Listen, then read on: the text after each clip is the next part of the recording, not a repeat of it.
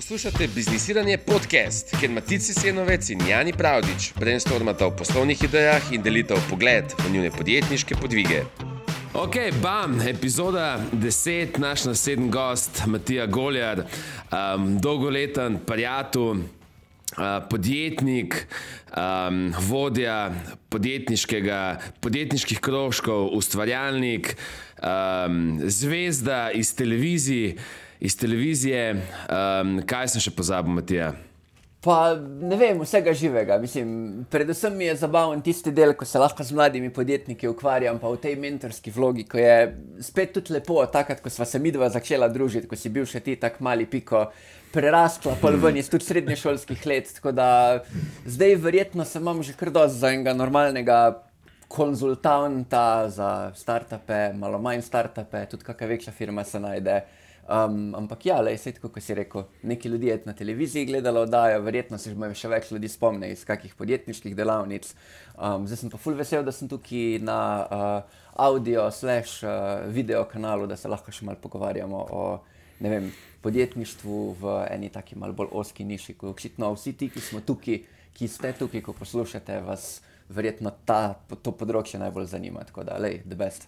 Definitivno. Ja, ampak Matija, mislim, da to epizodo moramo začeti z eno zgodbo, um, ki se je dogajala na rogli, po mojem, bo od tega dobrih deset let. Um, In, um, ja, jaz se tukaj v nekem do... momentu spomnim Janja Pravdiča, ko se je enak vrgel v sneg sred zime. Zdaj je to tista zgodba. okay, Upa, ta, del... ta zgodba. Upam, da to je ta zgodba. uh, ta del zgodbe sem mislil spustiti, ampak dobro, uh, očitno jo nismo mogli spustiti. Um, Ne, zgodba, ki se mi zdi um, tako filmska um, in uh, se mi zdi super, da z njo začnemo. Je. To pomeni, z Matijo smo stari, kaj ti si nekje v 20, jaz sem kaj 6, 16, 15 let star. In um, z Matijo preživiva en vikend na rogli z družbo kumkvata oziroma alkohola iz kumkvata. Kar sem ga pil samo takrat, pa nikoli več. Um, in, um, Mislim, polno skoku v sneg. Ne? no, in uh, long, long story short. Um, Matija takrat podvleče eno tablo, en whiteboard, uh, na katero nariše. Um, Plan za naslednjih x let, kako si on predstavlja, da bi spremenil um, izobraževalni sistem s tem, da bi v šole prodrl s podjetniškimi krožki. In, um, ta master plan je takrat uh, spet v družbi Kumkvata. Um, Se ni zdel tako resen, um, zdaj se je zelo, mislim, zelo ambiciozen plan, um, ki sem tudi mislil, da bo ostal. Ampak uh, mislim, da, um, in o tem smo se tudi s Matijo Zanč po, po, pogovarjali, da se mi zdi, da si v zadnjih desetih letih uresničil ta master plan, ki si ga takrat predstavil, plus presegel tiste stvari, ki so se mi takrat zdele precej uh, nemogoče. Ne? In sicer z vašimi uh, podjetniškimi krožki ste bili v najboljših časih v kolikih šolah po Sloveniji. Nekaj čez 60 šol, 6 držav, ja, kar gut. Ful zanimivo, da si ta plan izpostavil. Veš, ker sem zelo si prav ono sestavljal, jo, kiro zgodbo, bo zdaj vam povlekel, kaj vse smo tam brainstormali. Ampak, a veš, da fotko tistega whiteboarda dejansko prav še imam, ko danes za tole snemanje sem si arhiviral stvari in si jo najdel, tako da tole zelo definitivno pošljem, da se tole konča. Pa je lahko postnemo zraven. Ful zanimivo, tako ko gledaš. To je bila v bistvu ena taka piramida, ne? pa sem si jaz tako to predstavljal kot šport. Ful velik folka mora fusbal igrati v nekih vaških tokec ligah. Zato, da boš ti pol imel neke mladinske klube, neke lokalne klube in pa boš prišel do prve lige in pa bo reprezentanca. In ja, le tako si rekel, pač ta zgodba ustvarjalnika, zdaj ko je že, ne vem, malo manj kot deset let, to je v nekih pogledih noro uspelo. Mislim, je bilo tudi full enih težkih trenutkov, full enih gluposti, ampak v principu ja, ideja je bila že od samega začetka. Gremo sistematično pomagati. Po celi Sloveniji, tistim, ki hočejo biti podjetniki, da te prve korake naredijo. In ja, v veliki meri je to uspelo. In sploh zanimivo, da se danes, spet ravno za tabo to pogovarjamo, ko v bistvu zaključujemo na nek način poglavje ustvarjalnika, ker pač verjetno do takrat, ko se bo tale, ta, ta, tale podcast objavil, bomo že tudi uh, uradno povezani z Trbovskim DVSoftom, ki mislim, da zdaj že lahko malo nakažem, da se je odločil kupiti pod narekovaju cel mentorski program in smo se povezali, tako da se zdaj dejansko tudi za sredstvi in za vso neko podporo, ko jo pač rabimo, lahko ta program profesionalizira in postane neka stalna praksa v državi. Tako da pač, ja, itak, full dobro.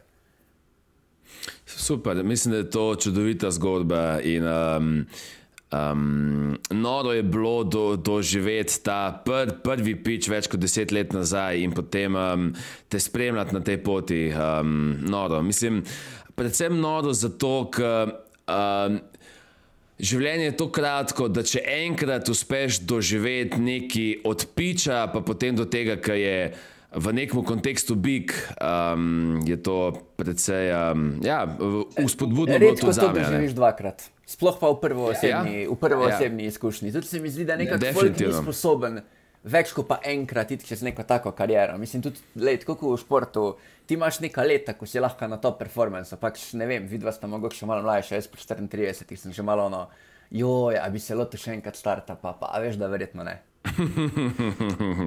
ja, glede na to, da si, si zdaj kupil avto, dom, um, uh, si lifestyle, nisi glih na štimu za nov startup, tako, tako bomo rekli. Um, ja, Matija, ti si bil moj prvi biznis mentor, ko sem ga imel. Uh, in sicer um, Danes je težko predstavljati te čase, ampak ko sem jaz bil 15 let star mulj, praktično ni bilo v velenju sogovornika, za katerega bi jaz vedel, da ga zanima biznis na tem nivoju. Danes je, danes je zelo veliko ljudi in zelo je popularno, da si del neke start-up scene, ker takrat praktično ni bilo. Start-up start scene ni bilo, ni bilo sploh, mislim, ni, niti ni bilo kul, cool, da si se o tem pogovarjal, da si o tem razmišljal, da si haslo.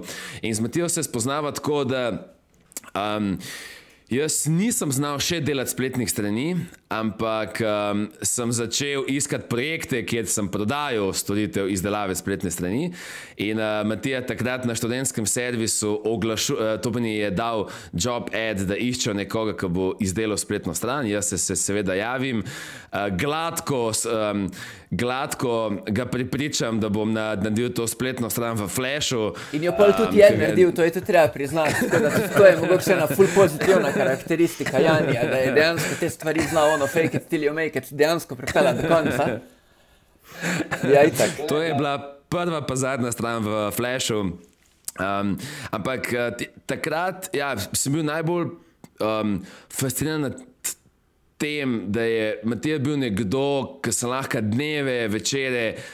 Na začetku samo debatiral in razmišljal, in nekako treniral svojo glavo, da sem, ja, da sem sploh znal razmišljati o prvih idejah, o nekih approachih, kako bi štartil nek prvi biznis. In Matija je bil vsa prva leta z menoj um, na kolih, na mailih, um, na sestankih, uh, ki mi je pomagal tudi čez te pr prve projekte, za kar sem ti neizmerno hvaležen. In vem, da mislim, mogoče sem jaz bil med prvimi ali pa. Prvi vajenc, ampak ne, od, od mislim, takrat do takrat. Prvi, ne, če tako pogledam. In tudi lahko, tudi, tudi lahko rečem nazaj, da sem se ogromno, ogromno naučil, predvsem v tem, da ono olej.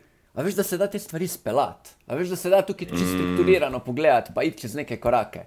Ej, Matic, a sta vidva eh, z Janijem že govorila, kaj je bila pa njegova prva ideja? Takrat, tista. Od Janja? Aha. Mislim, ne vemo, kateri je klele zdaj uh, debata. Um, ampak ena stvar, še eno vprašanje. Um, kako ste vidva, v bistvu vidva na začetku skupaj prišla, ne? kako ste se vidva spoznala? Ena stvar se mi zdi zanimiva. Vi ste bili neka taka, kako res razumem, neka družina, ki se je precej uh, neki mladi podjetniki in ambiciozni in ste se doskrat skupaj dobivali in nekako debatirali. Um, ja, e, a veš, da je to prvo? Dosti ljudi včasih sploh ne ve, čisto, kako najdete eno tako družbo.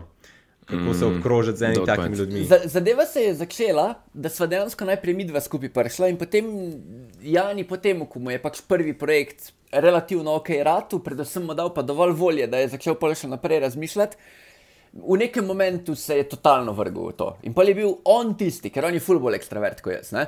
ko je začel cel kupenga folka spoznavati in jih iskati. In pa je kar naenkrat randomni se zgodilo, da sem jaz dobil telefonski klic, hej, mi pa tukaj na ekonomski fakulteti organiziramo neko druženje, kako bi se mi mal dobili, pa bi se to enkrat na teden mal neki pogovarjali o nekih možnih poslovnih projektih. In iz nekega čudnega razloga je ta družščina full dolgo časa nekako dejansko se redno dobivala in držala skupaj. Pa po moje je to spet tisto, kar je Jani rekel na začetku, da takrat komunitija še ni bilo. Ne? ne vem, jaz sem verjetno lahko na prste ene roke preštel startupe v Sloveniji ne? ali pa podjetja, ko niso bila obrtniška delavnica, ko bi jih pač dejansko nekdo naredil za ambicijo, zdaj bom pa jaz tukaj nekaj velikega.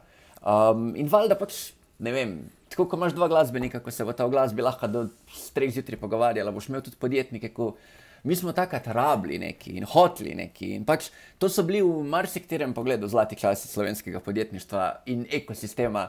Zaradi tega, ker tudi, veš, ne, ni to tako kot danes, ko je zdaj ful popularno biti podjetnik ali pa je ful popularno biti kripto takrat je bil to moment, mm. ko pač ta self-selection se je naredil, da pač komorkoli, ko si ga dobil, ko, ko, ko, ko si ga rekel, ok, ti si podjetnik, ti si startup, vedel sem, da je iste knjige bral, vedel sem, da je iste stvari razmišlja, vedel sem, ve, vedel sem v nekih filozofskih pogledih, če hočeš, da pač mm, smo bili yeah, ja, ja. inline in v startu je bila debata toliko bolj kvalitetna. Od vseh ostalih gluposti, ko si jih v petek zvečer v parku pač lahko nekako zaznal. Ne? Um, tako da, po mojem, je to bilo. In pol, veš, drug moment je pa bil, ko smo se mi dejansko tako skupaj družili, pa ko smo začeli stvari probavati. Lej, 98% stvari je bilo šit, pa je fejlalo, ampak mm. je bil pa to nek podpor, in ful smo navijali drug za drugega, ful smo pomagali yeah. Ja. drug drugemu. In ta nek kor je, pol, bom rekel, tudi v tem eh, pristnemu podjetniškemu ekosistemu nekako ostal in je še danes, in to je tisto, kar nekako vodi, mislim te, bom rekel, privat pobude podjetniške, ko imaš Silicon Gardens, ko se kot investori na isti način v Ljubljani dobivajo, ko, ko, ko je to, kar ti Jani organiziraš, um, ko je v končni fazi to, to, kar je na ustvarjalniku nastalo, v bistvu ista zgodba. Um, pač bottom line, skupnost vleče, uh, zgled vleče. Jaz mislim, da, jaz mislim, da smo tam vsi sam čakali, da bo enemu full ratalo, da se pa lahko ostali družimo z njim, da njega vprašamo, kako je njemu ratalo, veš, kaj mislim. Um, uh, in tako tudi more biti, veš, to je pač on soft approach, ko ni zdaj tisti striktno šolski. A veš, ko pač mm. en ti pove A, B, C, D, naredi test, odpiš kontrolko, zdaj imaš pa štampilko, zdaj pa znaš.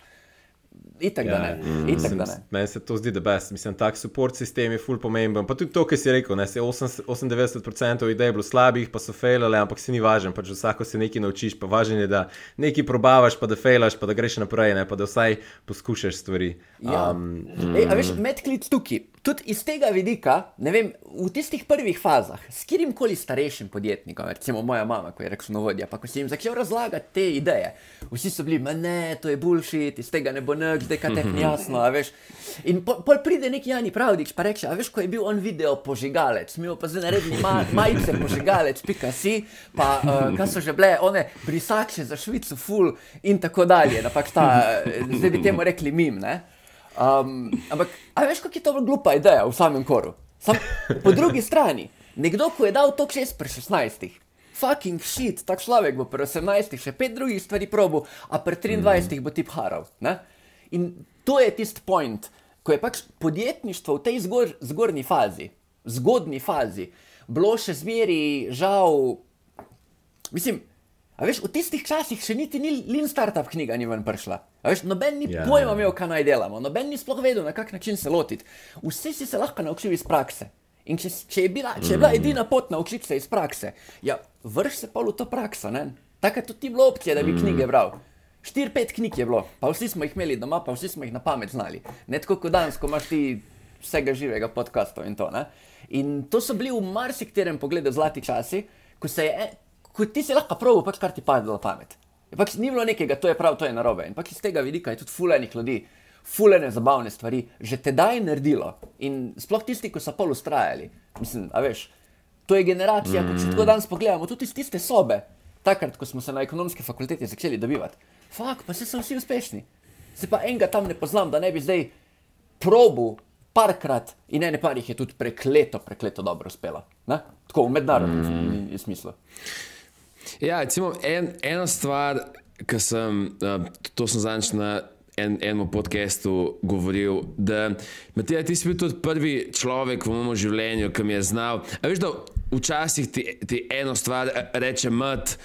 Pa ni prava oseba, da bi, jo, da bi čist vzel ta njen nasvet. Potem mogoče isti nasvet da profesor, učitelj v srednji šoli, osnovni, pa tudi ni prava oseba. Ampak od tebe sem resno vzel in ti si bil prvi, ki sem ga potem upošteval. Ker si rekel, Jani, ne boš mogel biti uspešen podjetnik, če ne boš brihten. In brihten lahko rataš tako, da boš bral, da se boš učil. In ti si bil prvi, ki si me takrat navdušil, pr, prvič nad blogom Aleša Lisa. Ja, tam se je začelo, ti je bil tak uh, ja. gateway drug za marsikoga. Ja, in um, sem začel brati njegov blog in potem njegove knjige. In ja, tudi ti si bil verjetno prvi v mojem življenju, ki je. Ki mi je pokazal, da je kul cool brati knjige. To je takrat, mislim, da si spet ne predstavljam tega, ampak takrat ja, si bil prvi, ki mi je predstavil ta svet, kar se mi zdi ful pomembno. Sploh, kar mi je omogočilo, ker sem pustil faks, pa vseeno dal 100% fokus na, na biznis, ne? da sem nekako vsem po, poskrbel za nek self-educating v ta čas, uh, tudi prek seminarjev, knjig itd. Um, tako da, ja, it was uh, fun past 10 years. Huh? Mislim, zdaj razmišljam, kaj naj na to rečem. Mislim, da itak, zdaj, zdaj, jaz bom zardel na tem podkastu, očitno tule, ko me Jani hvali. Um, uh, ampak, a veš, da v bistvu to, kar opisuješ, je bila skozi neka mentorska doktrina, ko sem jaz hotel na. Vse v pointu ustvarjalnika, od samega začetka je bil zelo direktno antišola. Ne? In avtoriteta, mm. ko te nekaj govori, ti pač boš šel v kleš. Največ, najboljši način, da boš ti spodbudil, pa navdušil, je to, da boš ti pozitiven zgled. Če si starejši brat, ko ga vsi malo tako gledajo, ono, wow, kuk je kul. Cool, pa da on pol neki reče, a veš, ful lažje bo šlo čez. In se to ni samo to, ono, ber knjige, a veš, to je tudi to na, ne vem, življenjska modrost v smislu, bodi priden, um, uh, kar si obljubil narediti do konca. A veš, te, te, te, te neke čisto splošne stvari, ki moram si drzniti reči, mogoče tej generaciji zdaj le tudi še vedno malo manjkajo. Mislim, verjetno ne poslušalcem tega, le, uh, tega le našega klica tukaj, ampak v splošni populaciji tukaj imamo največji problemov. Mm. Mm. Ja, mislim, ful dobro bo zdaj videti, uh, vse to sem jaz zadnjič tudi omenil. Um, zdaj prihajajo te generacije, ki so tebe spoznale v, uh, v šolah, prihajajo zdaj recimo na. na K nam na neke job intervjuje ali pa jih skje spoznam. Tako da zdaj ta tvoja generacija postaja tako stara, da jih jaz vidim na, na marketu že. In ful bo dobro videti, kak impact je ustvarjalnik imel. Um, In to bomo zdaj že videli v naslednjih petih, desetih letih, ne, kaj se bo s to generacijo, ki je imela že v, v osnovni šoli ne, neke zametke tega, da jim je nekdo dal nek drugačen pogled na svet. In, ja. no, se Matija, ti mogoče že kaj vidiš, kaj spremljaš, kaj veš, kaj se kaj dogaja, oziroma ja, kaj zanimive zgodbe. Lej, prvo, ko prvo, fulje nehvaležno dela, delati te naše podjetniške delavnice, pa kroške, mislim, ne nehvaležno, ampak deset let ali več bo trajalo, preden bo nek efekt. In tudi iz tega vidika, ti kot mentor se moraš dati v položaj, moraš se dati v položaj, da vse, kar je tebi, neka povratna stvar, ko jo dobiš, je to, da se ti mogoče deset let kasneje na eni konferenci nekdo zahvali. Ne? Ni zdaj tu ono, zdaj mi pa je cash, ker, ker sem ti jaz zrihtel, veš. Um, videli so se vedno oni presežki. Videli so se ljudje, ko so res over the top uspeli in spremljali tiste zgodbe. In to so tudi v bistvu bile pol nekak medijsko mm. izpostavljene zgodbe razno raznih podjetnikov, ko so pač že v ekstremno mladih letih, ne vem. Pa se spomnim prvega, ko smo v Ameriko poslali, pa prvi, ko je investicijo mm -hmm. dobu. Um, uh, veš, taki momenti. Kar se pa zdaj le vidi, Je pa, bom rekel, tista anonimna večina, ne vem, 2000, 4000 folka je bilo na ustvarjalniku v največjih letih, itak da nisem vse spoznal. Ampak, ko pol kasneje vidiš, ne vem, prideš čist randomly na Summit Motors ali pa na A1 ali pa na AMZS, pa kar naenkrat, ja, jaz sem bil pa na svojem okrožku, smo bili na onmu eventu, star je spojmenje, kdo si, ne vem, kako izgledaš, ampak pač, a veš, ono, oh, full night.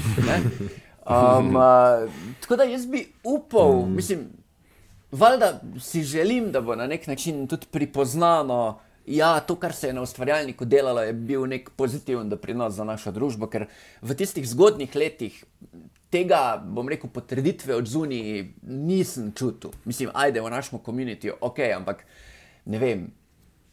Spirit Slovenija ali pa ministerstva ali pa ne vem, šole, ravnatli. Včasih imam tako občutek, da smo bili mi največji provokatori, pa največji anarhisti. Pa, mislim, A veš, v, v, nekem, v, v nekem momentu je društvo ravnateljev prav krizni sestanek delalo, kaj zdaj z ustvarjalnikom narediti, pa kako zapreti vrata podjetništva. In bolje prišel ven tudi en sklep in to dejansko zdaj obstaja nekje v nekih zapisnikih, da uh, gimnazijski programi v Sloveniji uh, zagovarjajo humanističen pristop uh, k prihodnosti in zaradi tega zapirajo vrata podjetništvu in podobnim kapitalističnim programom. To je actually, wow. actually stališče društva ravnateljev. No, ampak eh, predsednik Bodo Pahor pa vas je sprejel kot ustvarjalnik. Ja, mislim, jaz ni tako skozi tako časa praskal, da pač je bilo samo vprašanje časa, kdaj sem pač nekoga uspel prepričati. In zdaj ne vem, ali je to v dobrem ali v slabem, ampak predsednik Pahor je eden od tistih ljudi, ko pač dovolj dolgo boš njemu gnjavo, on ti bo vedno rekel ja. Tako da, pač, no, okay. ne, ampak v vso spoštovanje do njega, pač uh, on je bil skromen. Ne, on je bil tudi tisti, ki je v nekem momentu odprl vrata predsedniške palače, zato smo delali startup vikend tam, pač spali tam noter, hekali tam noter. In uh, pač v nekih momentih, ko je na enem stopnišču bilo full veliko vece papirja, sem se že tako malo strašil tam pri onih mojih, kaj sem bil takrat 24. A je bilo to mogoče res smiselno, pa kakšne bojo res dolgoročne posledice, ampak in general je bilo kul. Cool, mislim, hočem povedati, ful sem vesel, da se je, šla, da se je nekako ta zgodba odvila. In, mislim, kakorkoli bi rekel, da je to malce nehvaležno delo, po drugi strani moram tudi ful reči, da pač uh, je neko najlepše poslanstvo na svetu, ko je v bistvu to, kar ti počneš, nekaj, kar ustvarja boljšo prihodnost za druge. Ne? In to iskreno verjamem in to je pač good stvar. Mm, je pa, ne, en, en rek je, startup is an overnight success that takes seven years. Tako da mislim, da če, če delaš pa še toliko mlado generacijo, kot si ti delal, pa mogoče traja še, ja, ne samo 7 let, ampak mogoče 10 let. Ne? Tako da tisto, sej, mm. zdaj počasi pa prihajajo tiste leta, ki se bo pa mogoče velik teh uspehov začel kazati. Tudi, Tako, pa se pa, pa po drugi strani tudi daleč od tega, da je ta zgodba zdaj zaključena. Mogoče podjetniški krožki kot taki se pač ne izvajajo več, zato ker niti ni ekonomske računice, niti je, te, mislim, in tudi je težko pričakovati že v toliko mladih letih take velike uspehe ampak greš pa stopničko više. Vem, mi še zdaj imamo fundacijo za ustvarjalne mlade, ki štipendira mulce, ki so na nek način pokazali največjo perspektivo in se potem njih eno leto z denarjem, z mentori, z kontakti spodbuja naprej. Pa je mogoče še eno stopničko više TV oddaja, ko je vsaj par let omogočala, da si ti prišel v vele trgovca pa prodajo. Pa se je zdaj naredila še stopnička više, da ima katapult investicijski sklad, ki dejansko hoče preko DVSofta, hardware startupe podpreti, dvigniti na višji nivo in je tukaj v zadnji polena strukturirana mentorska schema, ki stoji. Tako da pač spet gledano nazaj, ne, Slovenija ima dober startup ekosistem. Ne? In zadnja, stvar, ki jo hočem tukaj opomniti, velik del tega sta v končni fazi tudi vidva. In vsi tisti, ki na nek način popularizirate, populariziramo to, da pač se ne praskaš po riti, sediš, gledaš TV serijo in čakaš, da bo boljši jutri. Mm. Ne, to, to, to je še en fan story, ki sem imel priložnost ga videti od začetka do konca. In sicer um, to ni naj-relationship z Matijo zgleda nekako tako, da se ne, ne slišiva šest mesecev in potem mava troudni večerni klic. Um, in po tem klicu si rečem, zakaj ne pokličem jaz tega modela večkrat, in pa spet mine pol leta, ker ima spet par urni večerni klic. Um, no, in enkrat me Matija. Pa let nazaj kliče in um, reče, hej, na PopTV-ju pa pripravljajo nek projekt, pa neki biznis, pa deva mi dve tjana obiska. Ne? In um, Skratka, niti ne vem točno, kaj, kaj misli Matija, jaz pridem tja. In, um... ker, ker spet, če tukaj med klic naredim, ker prejšnja izkušnja, ko sem Janja spravil v medije, je bilo enkrat, ko je A kanal uletel njemu, ko je bil on ugata v pošti. Pač, veš, jaz nisem imel neke pozabo. visoke kredibilnosti do Janja v tistem trenutku, ko sem medije odprl. to, to, okay, ja, to sem pozabil. Zmačkan se zbudim v študentskem fletu. Vsak, Mislim, č, č, moj študentski flet je izgledal zelo poprečen študentski flet, kar pomeni razmetano, posoda vse posod. In prejšnjo noč se ga pije v mojem fletu, to pomeni razmetano na potenco, jaz mačkam v gatah, nekdo zvoni v spodi, jaz se javim in rečejo, tukaj je kanal A, prišli smo sne, eh, posnet. Uh, prispevek o neki tvoji biznis zgodbi. Um, Super uspešen ja. mladi podjetnik, ja, v glavnem. Kaj si je ta ekipa mislila med snemanjem? Okay. Ampak, um, no in. Um, Ja, um, Leta kasneje, Let, ja. ja, leta ka, kasneje spet padem na Matino foto, da je sam neki pogledat na Pop TV. Um, in uh, zelo kmal. Uh, pred po, Pop TV-jem naj nasankajo, oziroma mene nasankajo, da začneva z Matijo snemati um, nek pilot, um, ka, kako bi midva predstavljala oz- oziroma um, vodila biznis oddajo. Ne? In takrat je ta biznis oddaja bila še tako nedodelana, da nisem videl, da bo to kadarkoli uspešno na televiziji. ne. In, um, Ja, ja. In ja, iz, Ja. iz tega, ker nič ni štimal, no, mislim, njihova osnovna id- ideja se, je bila precej, precej nedo, nedodelana z, z, napa, mislim, z napakami. Dolgočasna, nedodelana, nezanimiva, ker ta folk ni štekel biznisa. In ja, potem, malo za tem, jaz grem v. Ameriko odstopil od projekta, Matija pa s pomoč, mislim, z njimi naredi eno najbolj gledanih slovenskih oddaj, verjetno. Ne? Mislim, štata Slovenija je bila huge. Ja, mi smo bili tretji cajt. po rejtingu, takrat, ko smo bili na televiziji. Tako, takoj za, uh, kaj, No, je, kaj je bil, a je bil Slovenija ima talent, je bil pa en čas je bila kmetija, pač ona oddaja, ko je bila tik pred nami. Tako da, gut, pa valjda še No, 20 da. ur. Tako da, tisto so bili kar taki zanimivi, zanimivi t, uh, koraki. To, mislim, to je en projekt, ki če ne bi bil prvi dan s teboj, bi si mislil, da je ok. Um, To bo šlo prišel do, ja, pač, mislim, dobil si scenarij, parkrat si prišel tja in to ste posneli. Ampak zdaj, ko sem videl, kje, kako nizko recimo, tak projekt začne, koliko stvari se je moglo naštudirati, premisliti. Uh, ja, sej sam veš, da si dal praktično celega sebe nota za koliko? Leto, dve? Tri, tri, tri, tri sezone sem zmogel, kar je v bistvu kar, Damn. kar velik. Ja. Ja, noro. Ne, ampak kul izkušnja, zelo kul izkušnja. Mislim, nimam nobene slabe, slabe vesti ali kakorkoli. Je pa res, da verjetno, če bi zdaj dal na kocko, se še, se še enkrat tega ne bi lotil. Mislim, zdaj, ko že imam to izkušnjo. Mm. Ja. Ampak je bilo pa recimo full fan takrat ne? in to je tudi ena taka v zakolisju zgodba. Full je ekipa Pop TV-ja navijala, da bi pač midva z Janijem bila sovoditelja. Pa da bi nekako skupaj to delali kot nek Meatbusters, slash offline Kickstarter, ko bi pač testirali produkte in vsega živega. Tako da ne vem, mislim, tudi se je moglo še malo to zapakirati, pa ne vem, izgraditi, spiliti, da je pol nastalo to, kar je nastalo. Mm, ja, se te nekih projektov, se jaz, jih- jaz sem jih že dosti pozabil, ampak uh, enkrat smo se lotili tudi lončanja biznisa v kaj 72 urah, kjer smo. Ne, a, a smo vse live streamali, ali, mislim, da smo vse live streamali. Um, tako da teh Pač. Kako smo bili eh, takrat zapaljeni za biznis? To je bila pač ona scena, a veš, ti ko imaš one frike, kot kakšni gospodarji prstanov, ti vejo vse na pamet ali pa Star Wars. Pač, mi smo bili isto takrat. Ono, citiral si Pola Grahama, ne Peter Thiel še ni bil. Pač, a veš, ono, o, ono najbolj buzzword, najbolj naivno. Kar spet, mm. mogoče, veš, tako, ko gledaš malo z distanco, ni glih nujno najbolj optimalno. Ne? Mislim, Ne, itak, ne. Um, uh, ampak se mi zdi, da če spet tako gledam, neka velika večina generacije, ko je tam sanjala o biznisu, mogoče ne glih tista slavna soba tam noter na ekonomski fakulteti, ampak tako, ko gledam, folk, ko je začel v prvih letih nekako prihajati do nas. To je bil folk, ko je prebral buzzword, pa je pa ono udri, gremo neki probat, sploh ni imel produkta, sploh ni imel nič, on bi sam rezal nek cash in pol je velika večina to tudi propadla.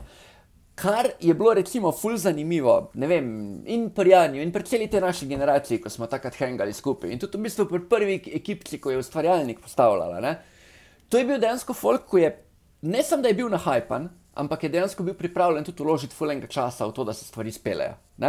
In, a veš, če že zdaj delamo neko sestavljanko, kaj je tisto, kar res pripelje uspeh? Ne? Ja, eno je to, da si ti lakšen, pa da ti hočeš. Pa je pol ta element, ko Jani pravi, da je treba pač brati. Ampak pol prije še naslednji element, ona gola disciplina, pač prepel stvar do konca. In mogoče na koncu še pol ena ta stvar, ko se mi zdi, da tudi spet, kot Jani te v zadnjih letih poslušam. Ne? Ali pa to, kar se vidva pogovarjata, pač ko si realen, konkreten. A veš, lej, kam imaš zdaj tukaj najbolj popoln poslovni model na tem planetu, sem če ne služi keša, ne služi keša. Na koncu dneva ti moraš pa denar obrniti. ne.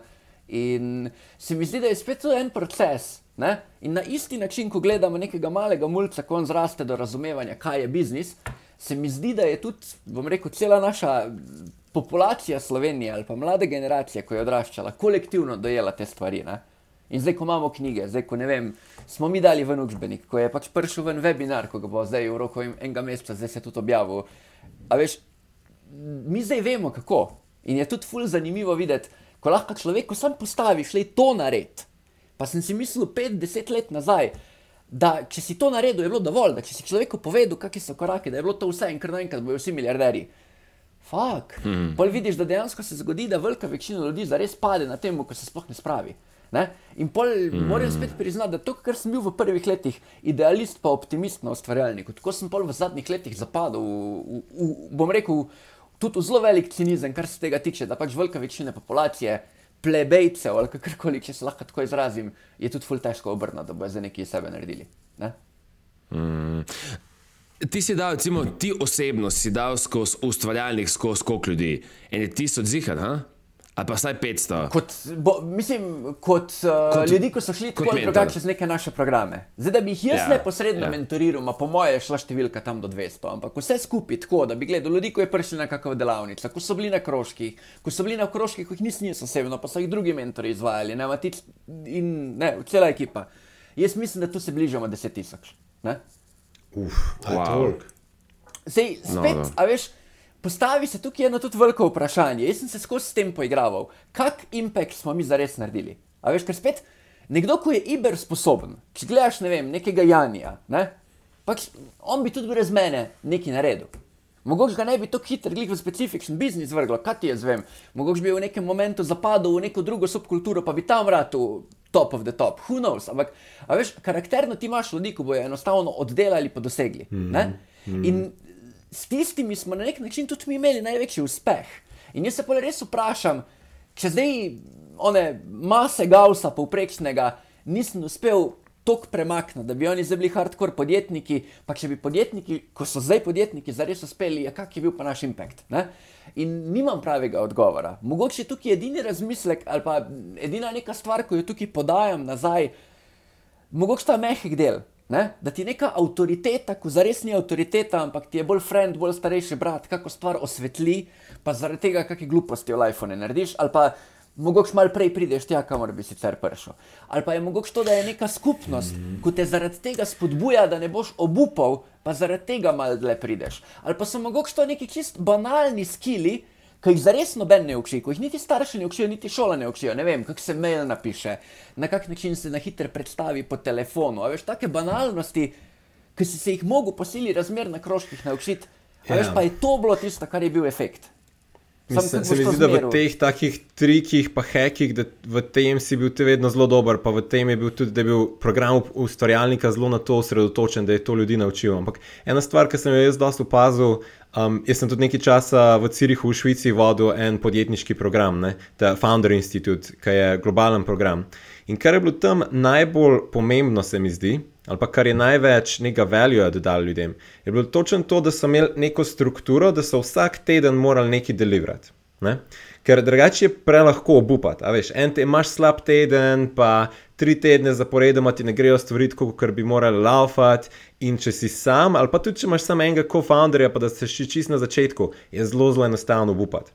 Če imaš pa ti eno strukturo, da se naprej premikaš, pa da se naprej premikaš relativno hiter, ne? pa imaš commitment, pa malo support sistema, to pa ful pomaga. Meni se je zdelo, da od našega celega Founder Institute programa je bilo to daleč največ vreden. Ker se vse te snov, ki se jo da ljudi naučiti, te frameworki in lean startup in gordol, vse to lahko ti online. Pogledaš še hitrejš, kot pa v njih programih. Ampak tisti struktura, pa commitment, Pa ja, ta nek komunit, da veš, da drugi se tudi matrajo, pa drugi tudi kar ne laufa takoj, pa je, da to je ok, ne, da pač probaj še naprej.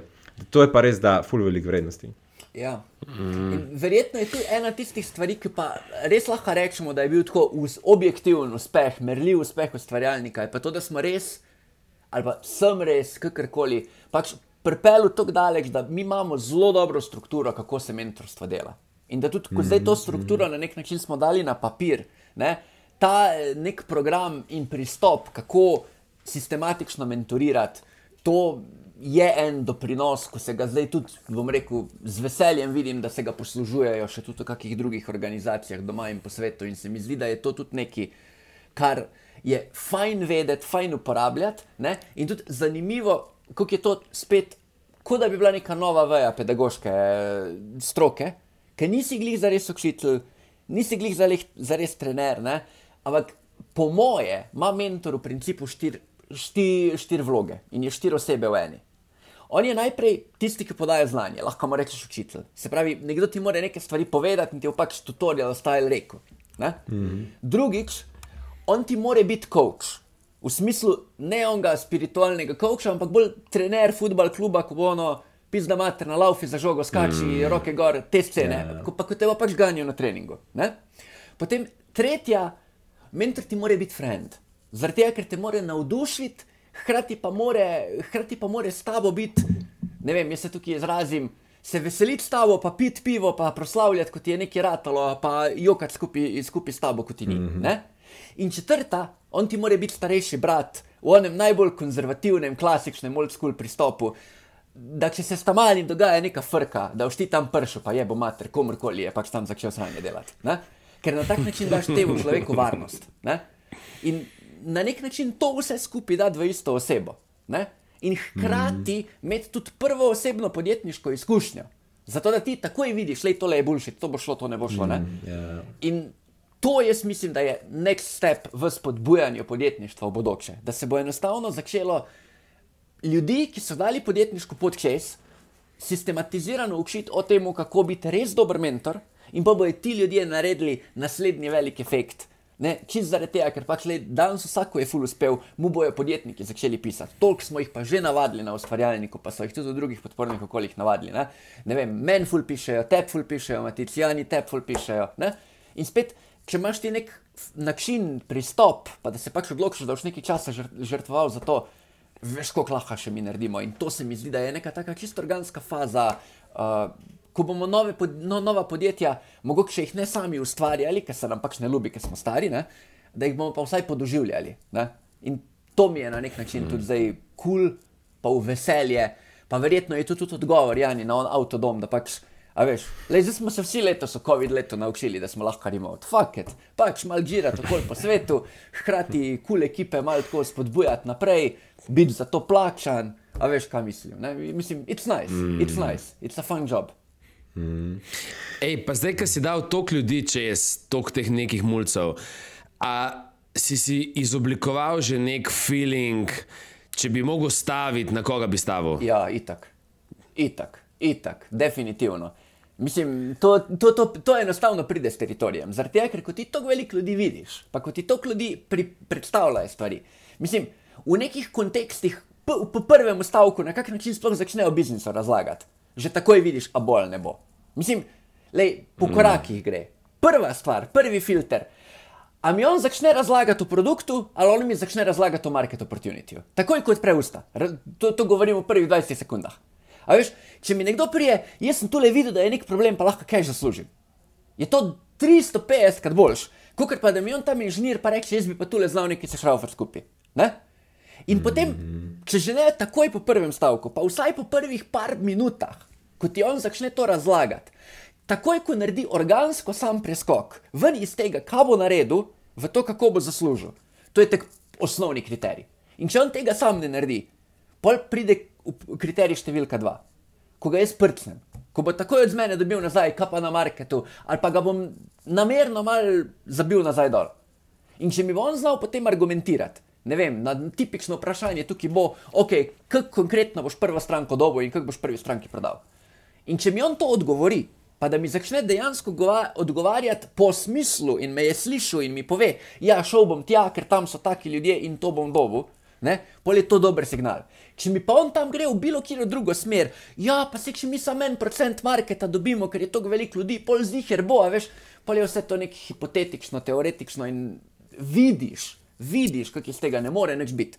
Mislim, ne more nič biti, je mogoče malo agresivno iz moje strani, ko zdaj pač hočem neko selekcijo delati. Ampak v splošnem, če v desetih minutah jaz človeka ne obrnem, če on sam ne sliši, pa ne dojame, da mora začeti o tem delu razmišljati, pol basically premen dobi črno piko in vem, da je konc in je trto glavo in ga pustimo za eno obdobje. Ampak mm. tudi če to zdaj vse uspe, ne, pol prije pa naslednji kriterij. Pol je pa osnovna stvar, da imaš ti fulejnih ljudi, ko so dobri političari. Ko jim je debest razlagati, ko so, ko so smart, ko so retoriki, ko, ko, ko, ko, ko jih boš ti obrnil v debati, pa bo on prišel na legit, ne samo legit idejo, ampak legit market proposition. In bo začel resno razmišljati in takrat bo jim zbil, oh, fuck, leče, pa on to spelje, bo debest. In pa običajno je moj naslednji korak po takem prvem klicu, da javi se mi čez en teden, pa mi napiš to in to. Pač neko glupo domačo nalogo bo dobil, whatever. Sem zato, da vidim ta komitment. In mogoče zdaj tukaj nagradno vprašanje za vaju in za vse gledalce, kaj mislite, kak je procent ljudi, ko mi na, ta, ko mi na to odpa, uh, pač odpiše. Hmm. Tam nekje dva posto fucking shit. Mm, yeah, yeah. Ker kaj se zgodi, yeah. pol prije tretji kriterij, yeah. ko ti mm. lahko imaš odlično yeah. idejo, sam ne boš šel spelat. Ne? In potem, ko imaš ti mogoče že zdaj izfiltrirano iz generacije tisočih, mogoče samo še ne 20 komadov, ko so šli čez to, pol ti njega spremljaš par tednov, par mesecev, in pol, če, in, in, in pol če on ne obupa. In pol če se dejansko ne zgodi, da on, ne vem, pride ljubezen, pride bolezen, pride bilo kaj. A veš? In da on ustraja v tem svojem fokusu. Ne? In da potem šele pride do konca. Ne? Tako zdaj zares zgleda neka ta presoja, kdo bo nekaj iz sebe naredil. Kar pomeni, da pač dejansko jaz iz moje perspektive, skozi prve pogovore bom zaznal, vsaj kdo ima potencial, če bi se v basketu iz, izrazil, kdo dovolj visoko skoči, kdo je 2,20 m. Ne morem pa zdaj videti pet let kasneje kdo bo dejansko oddelal vse te treninge, zato da bo pol prišel biti nek Luka Dončić. Imáš mm. sigurno ne. mehanizme, ne? ampak, a veš, vse, kar mi delamo na ustvarjalniku, v zadnjih letih, mislim, z najtežjim srcem na tem planetu, sem jaz šel ven iz onega idealističnega, mi bomo vse dvignali, da bojo podjetniki, v to mi bomo delali selektiven program za najboljše, jih bomo poskautali in njim bomo dali vse, kar jim lahko damo. Ne? In za res druge je to, da jim daš vse, kar jim lahko da, daš. Ne, ne moreš.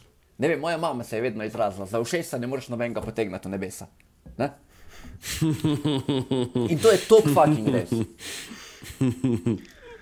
To je, to je bil full dobro summary zdaj. To se mi zdi, da mislim, full si tri stvari uh, povedal, ki jih jaz tudi full verjamem, da so zelo pomembne za vsakega podjetnika. Um, eno je to, da, zna, da se zavedaš, koliko je pomembno prodajati, ne samo razvijati, ne, da na koncu koncev konc konc treba iz stranke dobiti, od stranke se dobi revenue ne, in, in profit. Drugo je to, da dejansko nekaj delaš. Ne. The first step is to show up. Če se sam, če sam konsisten, um, konsistentno se prikažeš in vsak dan en korak naprej narediš, uh, boš že daleč prišel. Tretje je pa ta uh, ustrajnost. Ne. Da tudi kako si rekel, po enem mesecu, po dveh mesecih, po šestih mesecih, da še vedno nadaljuješ. Ne? Pa je včasih težko, pa včasih ni toliko rezultatov, kot bi jih hotel imeti, ampak da ustrajaš, ne? da greš dalje. To se mi zdi, da so tri najbolj pomembne stvari pri vsakem podjetniku. Ena stvar, ki se mi zdi še pomembna, je to, da um, v tem ujanju, recimo, se mi zdi zelo dober, je nek skill, da to make shit happen, veš. Da, Eh, da najdeš rešitve problemov in da ugotoviš, kako se naprej premakniti, tudi takrat, ko zgleda, kot da mogoče ni poti naprej. Ne. To je tudi, mislim, to je tako že prednost. Ne. To je um, en tak, že en uh, dodaten uh, skill, ki ga lahko imaš, ki ti še bolj pomaga. Mislim, in, in spet se bolj postavi vprašanje, koliko je to skill, koliko je pa to nekaj, kar je mogoče okoliščina prepeljalo. Ker pač jaz to, kar ti opisuješ vedno redkeje pri mulcih vidim. No, mislim, se nikoli ni bilo neki ful pogosto, ne, če smo že sami po sebi. Ne, ampak načeloma imaš tukaj ono tipično imigrantsko logiko, ko nekdo pride iz bede, ko nekdo pride, ko nima alternative, ko se je ja. prisiljen tam obrniti pa potruditi, on bo gore premikal ful hitreje, ker pa nekdo, ko je skozi imel izobilje. Ne. Ja, ja. Um, ja, in v rabaš, istem ne. kontekstu, ne, in to je spet ena tako zanimiva stvar. Ko jaz gledam te mulce, ko so se najbolj, najbolj na teh krožkih angažirali, Mislim, za vso ljubeznijo do čisto vsakega od njih. Ampak noben od teh ljudi ni imel veliko frendov. Noben od teh ljudi ni bil glih neki full happy, vsi so bili neki social outcasti. A veš. Janja se spomnim, ko je bil še mal debelušen, mal je slavjoč, a veš, kaj mislim. Ne? In pač jaz iskreno verjamem, da pač vso podjetništvo ali pa vsak nek high ambition, kakršen koli že je, pride iz neke frustracije. Ne? In ali iz neke hude želje po samo potrditvi, ali iz dejansko nekega pomankanja, ki pač, a veš, lej, tako kot za domišljijo ti ne moreš živeti v popolnemu, odprtemu svobod, svo, svobodi, samo okviri ti dajo domišljijo. Ne? Na isti način bo tudi za podjetništvo ali pa tudi za nek vsak, vsak high achievement nujno potrebno, da bo tebe nekaj stiskalo, žokalo. Hot, Ja, nekaj te mora naprej potiskati, neko, neko malo bolj nadpoprečno ne? motivacijo pa drive ja. moraš imeti, da, jaz- da se v to podajaš.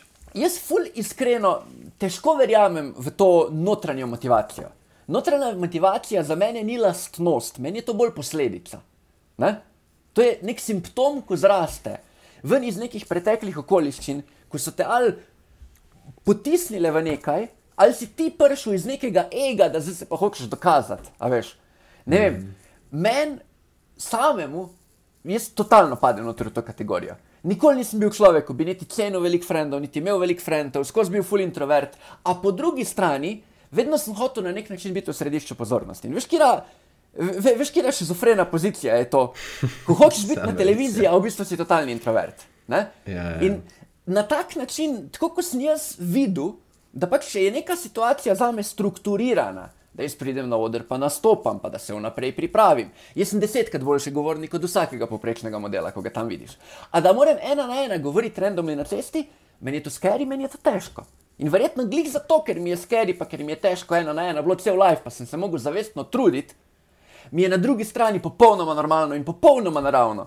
Da zdaj vam pa jaz pokazal, ko bom prišel pa odrecitiral neko pesmico v četrtem razredu ali pa odfuru TV oddajo. Ne? Kljub, temu, kljub, temu, da so celi forumi polni, the fuck je ta človek, da se tam je na televiziji. Ne, ne vem, Zanimivo. I guess. Razumel. Mislim, jaz, sem, jaz sem si vedno, uh, Matija, tebe zapolnil potem, lih potem, kako izredno dobro govoriš. Ne? Jaz sem vedno tako, Matija je vedno imel zgodbe, ki jih je šeral in jih izredno zanimivo znal predstaviti. In uh, se, mi- se mi zdi, ena stvar, ki sem se jo pa jaz recimo od tebe naučil, je prav ta pomembnost storytellinga. Ne?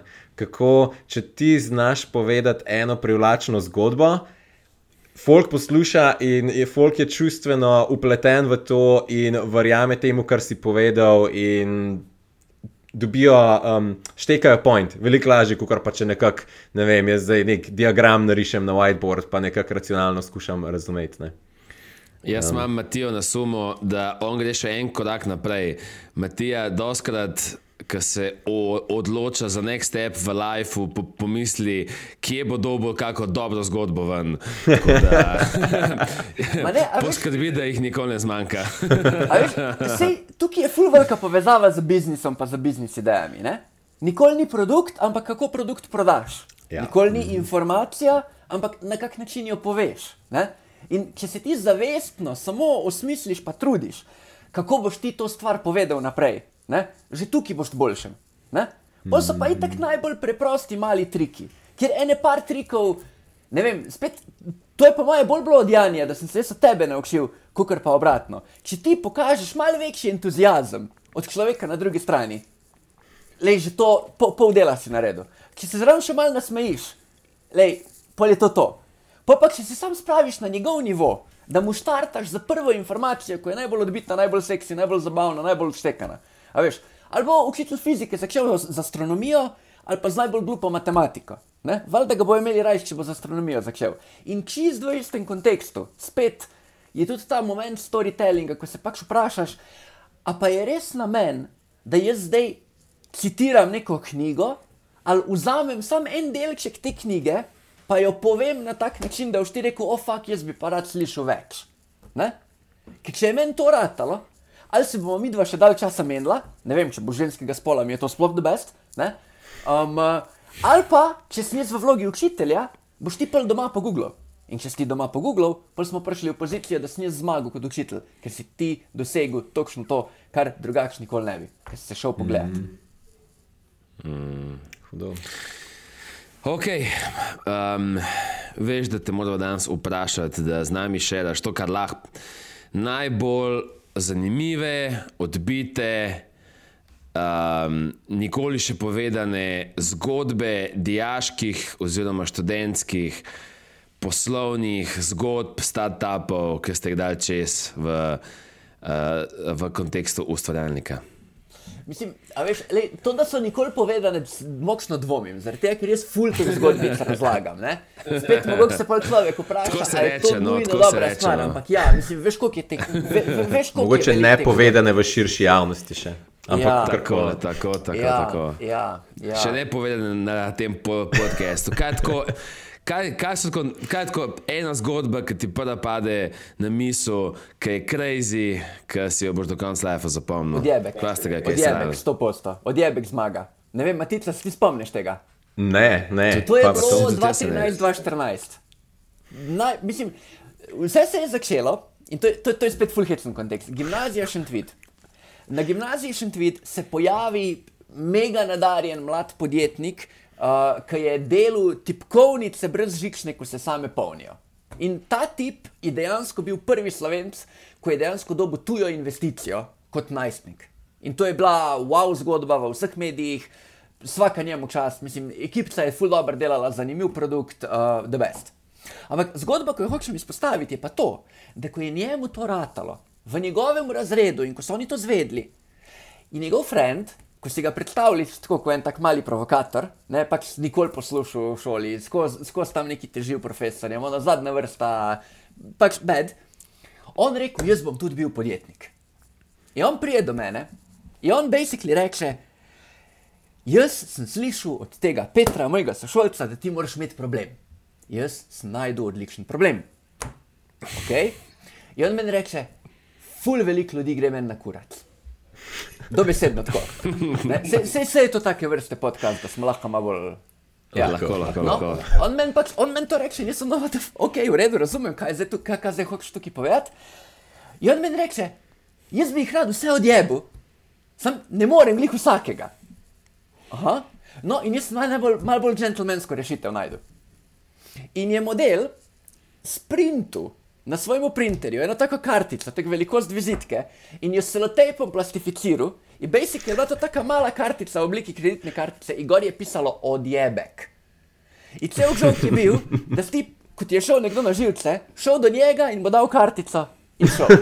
in ti si ga odjebil, bilo je zelo korektno, vljudno in to je, in, in to, je to. itak. Valjda, valjda za jebanci je glupo, ono, kaj boš ti s tem, ne me zajebavati. Ne, pač noben ga ni resno imel. Pač jaz bi se lagal, če bi rekel, da sem ga resno imel. Ampak pazi, on pa začne razlagati, da mu je ta Peter povedal, da on ne more imeti vedno poslovni model.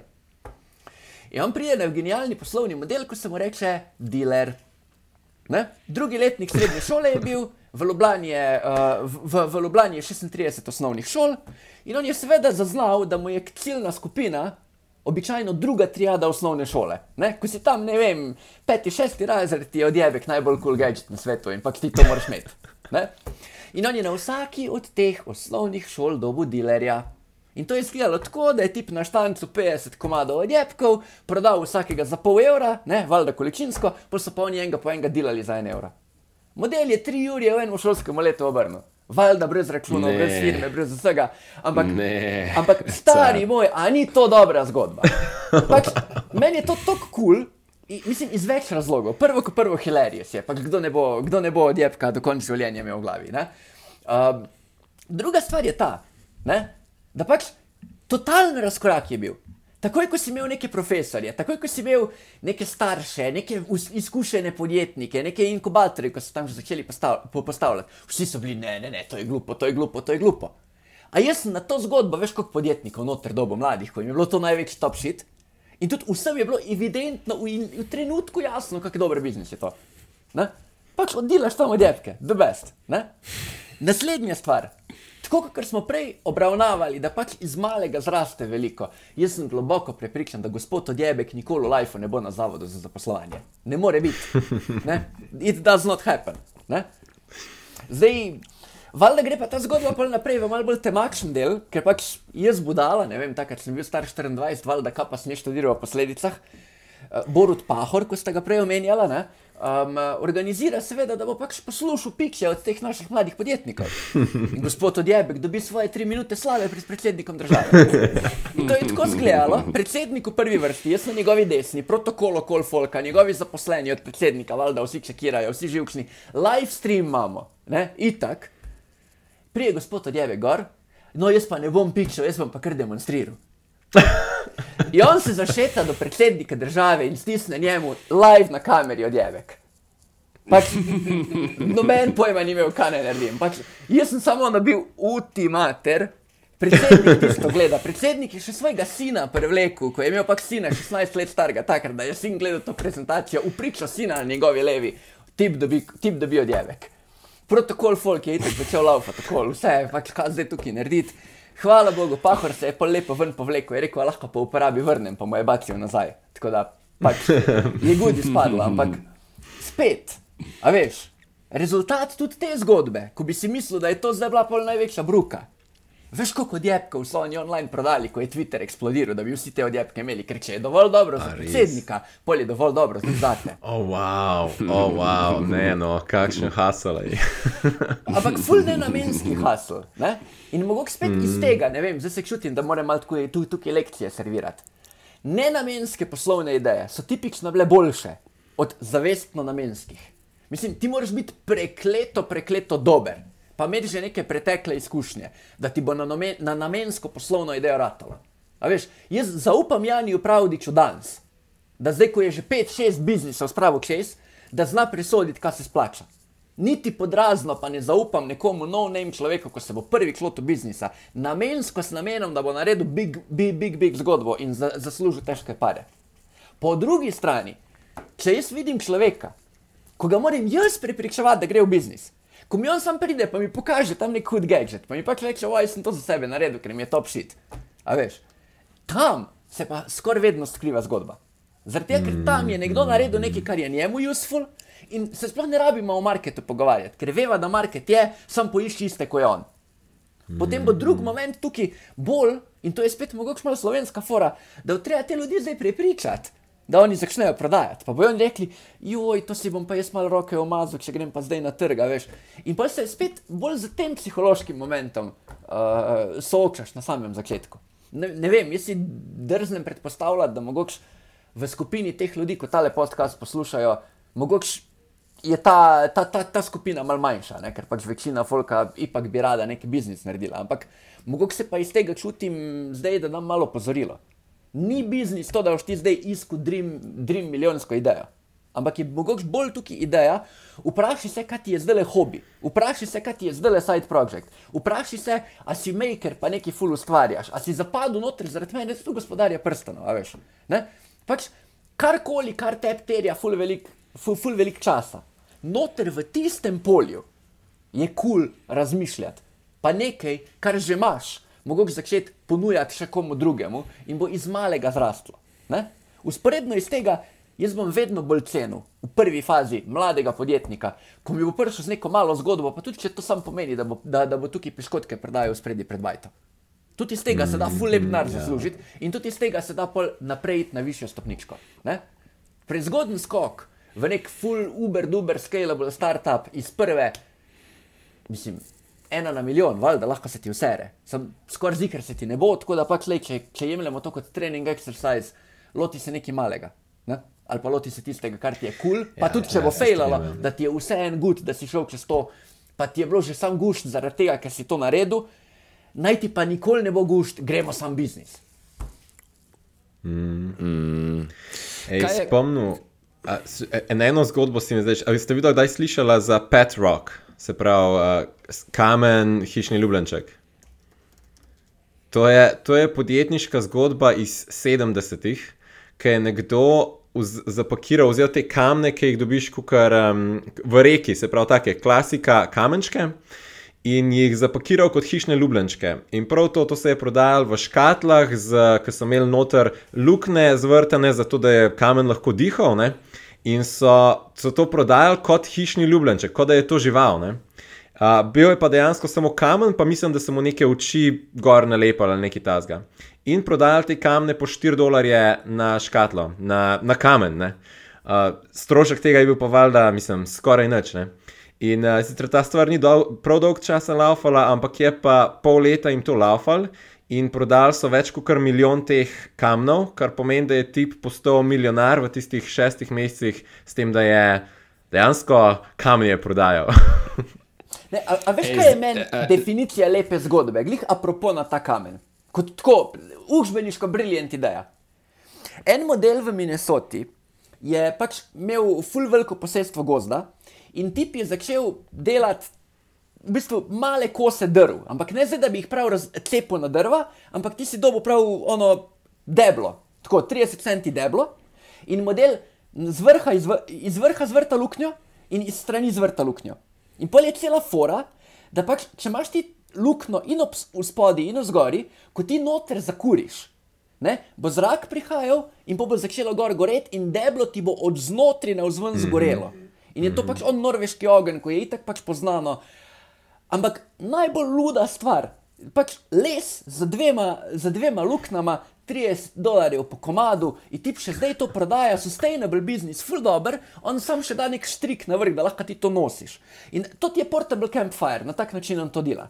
In je full, full simpatično, veš, ono, šetaš nekam v naravo, ne vem, furam se z avtodomom in tako bacim tisto ven, tup, leče mi je treba še roštil, bom pač polno gor vrgo, da rečem pa totalno sede, ko si lahko ogen takoj zapalim, pa ne rabim drva cepita, veš.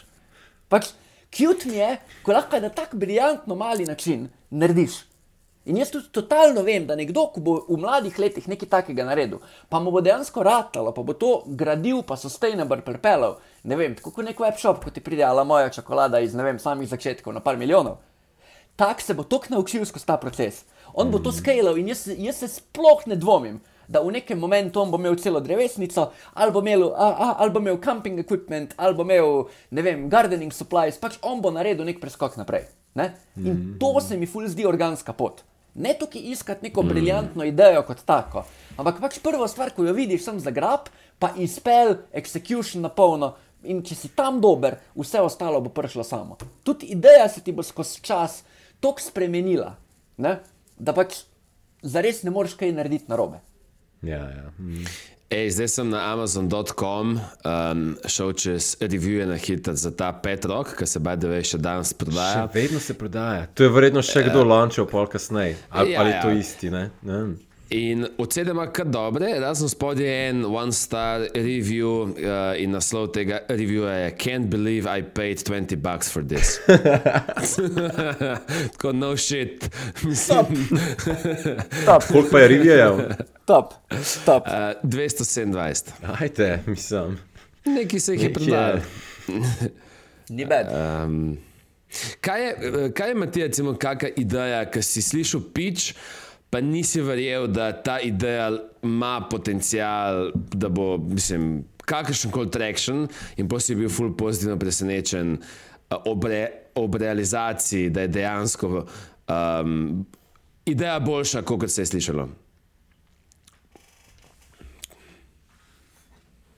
Stari, veš, kako redko se je to zgodilo. Zelo mi prav iz glave ni nekega momenta. Ful večkrat se mi je zgodilo, da je bila ideja dobra, pa da je ekipa zajebala, ali pa da ekipa ni ustrajala, mm -hmm. ali pa da ekipa ni speljala. Ne? Um, hum, hum, hum, hum. Čakaj, da bi bilo prav takega. Da, bi, da, da sem jaz bil ono ziger, bo failalo, pa pol na koncu ni. Donald Trump za predsednika. To. Jaz mislim, da bo on šel, da bo on eksplodiral, samo uničil, niti podrazno. A to, da je on bil predsednik, lej, to, to, to mi je bil totalni. šok. To sem totalno falil. Dobro, dobro si se to zdaj ven izvlekel iz tega vprašanja, se mi ne, zdi. ne, ne, mogoče, mo, mogoče odgovor, ko ga tukaj dam. Zelo sem bil skeptičen za zelo veliko produktov noter v štartaj Slovenija.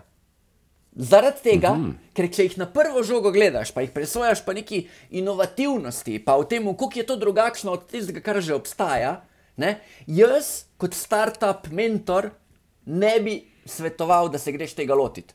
Ampak, kar se je zgodilo in kar me je ful presenetilo, je pa to, da z dovolj močno medijsko podporo in zgodbo v ozadju ti tudi produkt, ko sam po sebi ne izstopa, narediš vrhunskega. In morala zgodbe, lekcije tukaj je, da na čustva lahko svašta prodaš. tako kot je mogoče on pet rok. Tako pač, ko ti poslušaš zgodbo, ko se ti solzica otrne, kak je nek mlad podeželski par tam na svoji kmetiji prišel do produkta, pa so jim starši umrli, ampak oni so zdaj to v njihov spomin, a veš, folk je to drv kupovat. Na tak način spet je to en moment, ko se pol zaveš, ja, se lahko mi objektivno gledamo po idejah, ampak ki se ti zvezde poklopijo, ne? pol to bo. Ampak spet moja opomba tukaj, to se pa ne bo zgodilo zato, ker je bila ideja dobra, ampak zato, ker se je pač nek moment zgodil, ker je pač neka druga situacija od zunaj prišla, ko je potem prevagala in verjetno je to tudi na Donalda Trumpa odgovor, ne? da so bile okoliščine take, ko so njega rodile, ni bil pa on toliko ep, epsko briljanten, da bi pa zdaj točno vedel, zakaj je vse to naredil in zakaj je pa bil predsednik. Ej, se, jaz si sicer zelo, zelo, zelo malo še vem o, tej, uh, o, o tem, ampak um, mogoče je bila ta ideja to s kamelami, če mogoče malo mal več poveš. Protokamel je bila ena najlepših zgodb, kar sem jih kadarkoli videl. In to je tudi bila ena od tistih situacij. Pač predstavljaj si to, da ti uleti v pisarno mlad par deklet, ko reče: Mi bomo pa prodajali prehranske dodatke za dirkalne kamele arabcem. Mm -hmm. Ajt, mogoče v nekem kontekstu je to nekaj takega, ko si pač misliš, da ne me jebati, ne pač to ne bo. Ampak po drugi strani, ne, one dve sta tako o marketu govorile. One dve pač iz prve, ne znamo tega hrane delati. Mava sam neke vzorce. Boli naj obriga, mi dva sam veva, arabci imajo denar, mi dva sam veva, da nutricionistika tam sigurno ni, ne, Mi imamo tukaj konje, ko se ukvarja svašta, svašta neki znanosti z njimi, tam imajo isto dirke, ampak tam so bolj tradicionalisti, z jih je znanosti manj. Ne? In one dve sta tudi dejansko zbrali po gumu, zele cash, kupili letalske karte, vrgli se na sejem in šli tja sprašvati folk, še predtem ste imeli produkt. In moj edini job za njih je bil sam to, da sem jim pomagal do te mere, da sta one dve, ko sta šli na ta prvi sejem, imele fiktivni produkt ko je bila vrečka, v katero so bacili navadne misli, ne, dali gor nalepko, da zgleda, kot da produkt imajo v rokah, in pol dve simpatični baby med arabci začnete tam razlagati, in hrpa brošur. Ne, Za 12 ali 15 različnih produktov brošure, a ti je to gud, a ti je to gud, a ti je to gud. In skozi ta proces pogovora, ko sta ga one dve briljantno oddelali, ne, sta pol identificirali nišo, identificirali, kakšna mora biti hrana, dobile pricing in potem ven iz tega, ko sta se vrnile domov, šle do pač dejansko podizvajalca in naročile to hrano, napolnile kontejner, bacile kontejner gor in pa se je v principu to furalo kot obrtniški posel. In iz tega vidika, to je učbeniška, učbeniška podjetniška zgodba, kako je lahko ena mlada oseba spelje brez nekega velikega znanja, absolutno mm. brez keša, samo za pač odločitvijo, jaz se bom usedel na tisto letalo hudo. In to s fizičnim to produktom. To je ful dobro pokazati tudi tega, kako pomembno je za uspeh uh, founder company fit. Oziroma, kako nepomemben je, ne? kaj je bil ja, founder company fit praktično zidov. To bili dve slovenki, uh, kamele, arabski svet, pa, pa kaj, to sta štatali še kot, uh, kot študentki? Ja, mislim, a veš, zdaj, ko si omenil founder company fit, spet nočem biti kritičen do njih dveh, ampak spet tako si, si predstavljam momente, v nekih pogledih sta full blizu točno ta biznis. Ker pač obe dve sta bile v take situacije, ko bi se lahko zdaj usedli na letalo, pa šle, sam da grem jaz potovati, sam da grem jaz ven iz Slovenije. Uh, experience mi je bil bolj pomemben od keša. Ne? V tem smislu. Ja. Na drugi strani, v nekih pogledih, absolutno ne za ta biznis. Zaradi tega, ker tanka, to je biznis, ko je sam na prodaji. To je biznis na tem, ko ti dobesedno moraš biti, če se lahko malo cinično izrazim, on albansko bo sam prodajal. Ne? Pa nič slabega, meni je to najbolj kul cool veščina ever. Ne? In v tem, v, v tem kontekstu, mogoče si imel eno founder, kako je full bla, pa drugo founder, kako je bila mogoče malo manj. Ne? In ko je bila situacija, zdaj treba pa, da obe dve stisnemo, ja, pač zgodi se konflikt. Ne? In spet, mislim, nočem nič slabega v njiju, tudi v osnovi, v zgodbi ste naredili maksimum, kar ste lahko, res denar ste zaslužili in to je samo spoštovanje treba. Um, uh, ampak generalni point tukaj, kar se tiče nekakšnega kompani, founder fita, je po moje bolj to, da moraš ti kot osebnost, ali ti mora biti totalen žur, ne vem, smukšanjem me veseli, pa bom se smukšanjem se ukvarjal, pa gut mi je. Ali mi mora biti totalno žur, challenge mi je, da točno to specifično idejo zdaj speljem, ker sem že toliko truda vložil ali pa ne vem, ker pač vidim, da je tukaj prilika. Challenge mi je, ker sem inženir, pa mi je ta, ta mekanje samo po sebi poredu. Challenge mi je, ker vidim nek družbeni problem, pa hočem točno ta problem rešiti. Ne? V tem smislu bi iskal ta company founder fit. Čeprav, a veš, da jaz v kontekstu ustvarjalnika, mogoče specifično tega nikoli nisem izpostavljal. Um, jaz sem to mogoče drugače malo bolj obesedil. Um, a ve, ki rodvajo, kaj je prvi stavek Ane Karenine od Tolstoja? Ne. Mm. To je tak najbolj znan, na, na, najbolj znan citat, ko je, ne vem, že od Aristotela v, v neki obliki, ampak basically citat je to. Vse srečne družine so srečne na isti način. Vse mhm. nesrečne družine so nesrečne na svoj poseben način. Ne? Mm. Jaz bi to tako preslikal. Če, če se zdaj pogovarjamo o idejah, ko jaz nikoli nisem bil nek velik zagovornik, sploh, sploh danes, da se veliko govori o idejah, ki bi se moglo mogoče čem drugem. Ampak vse ideje, ko so uspešne, v principu ne znamo zares povedati, zakaj sam vidimo ta uspeh. Dokšim na drugi strani. Mi lahko zelo elegantno naštejemo stvari, ko bojo neko idejo ubile. Se pravi, lažje je zdefinirati, ali so stvari na sami ideji, ko so slabe, ali so karakteristike founderja, ko so slabe. Ne? Pač nekje je nek krek, neka razpoka, nekaj, kar ne dela. Ne? In se mi zdi, da verjetno bolj kot ocenjevanje, kaj je dobro, ne? V nekem momentu izkušeni podjetniki postanejo, postanemo, predvsem dobri v tem, da vemo, česa ne. In se enostavno znamo izogniti tem glupostim hkrati se pa kot osebnosti toliko izgr izgradimo, da pač nekih idiotizmov ne bomo delali. Pač, če bi bilo koga bi vprašali o meni, kak sem jaz bil pred 20, len, neorganiziran, zelo verjetno, zelo verjetno tudi uh, nekdo, ki se na njega ni gledal cool za danes. Jaz takrat v lifeu ne bi mogel nekega big biznisa spraviti skupaj in to se je tudi pokazalo, ker sem jih velik biznisov failov. Je pa verjetno danes drugače.